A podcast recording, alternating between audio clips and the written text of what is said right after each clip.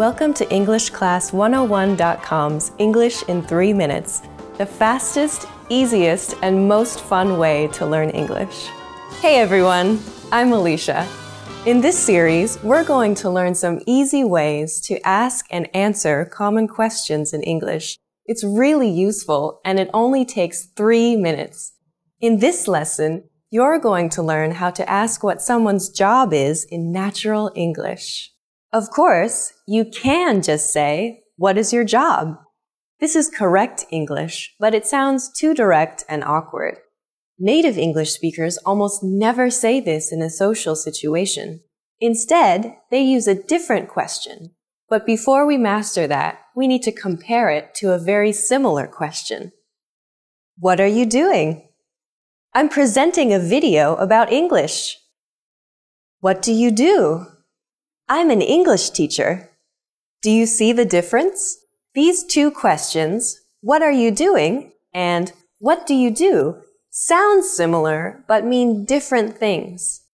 The first one is asking what you are doing right now, this minute. You answer it using an ing verb. What are you doing? I'm reading. I'm watching TV. While the second is actually a shortened version of what do you do for a living? This is how we ask, what is your job in natural English? Let's practice this question. What do you do? What do you do? When native speakers of English ask this question, it can come out very fast and sound more like, what do you do? In order to tell it apart from, what are you doing? Just listen for the ing sound on the end of the question.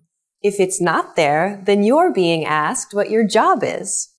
So how would you answer this question? Just think of it as if the other person is asking you, what is your job?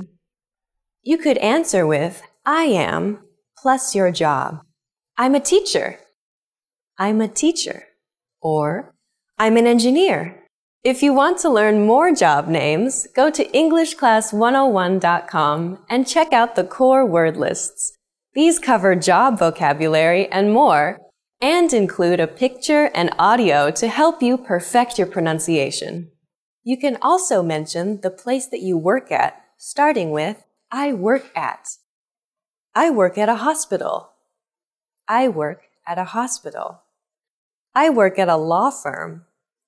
I work at a law firm.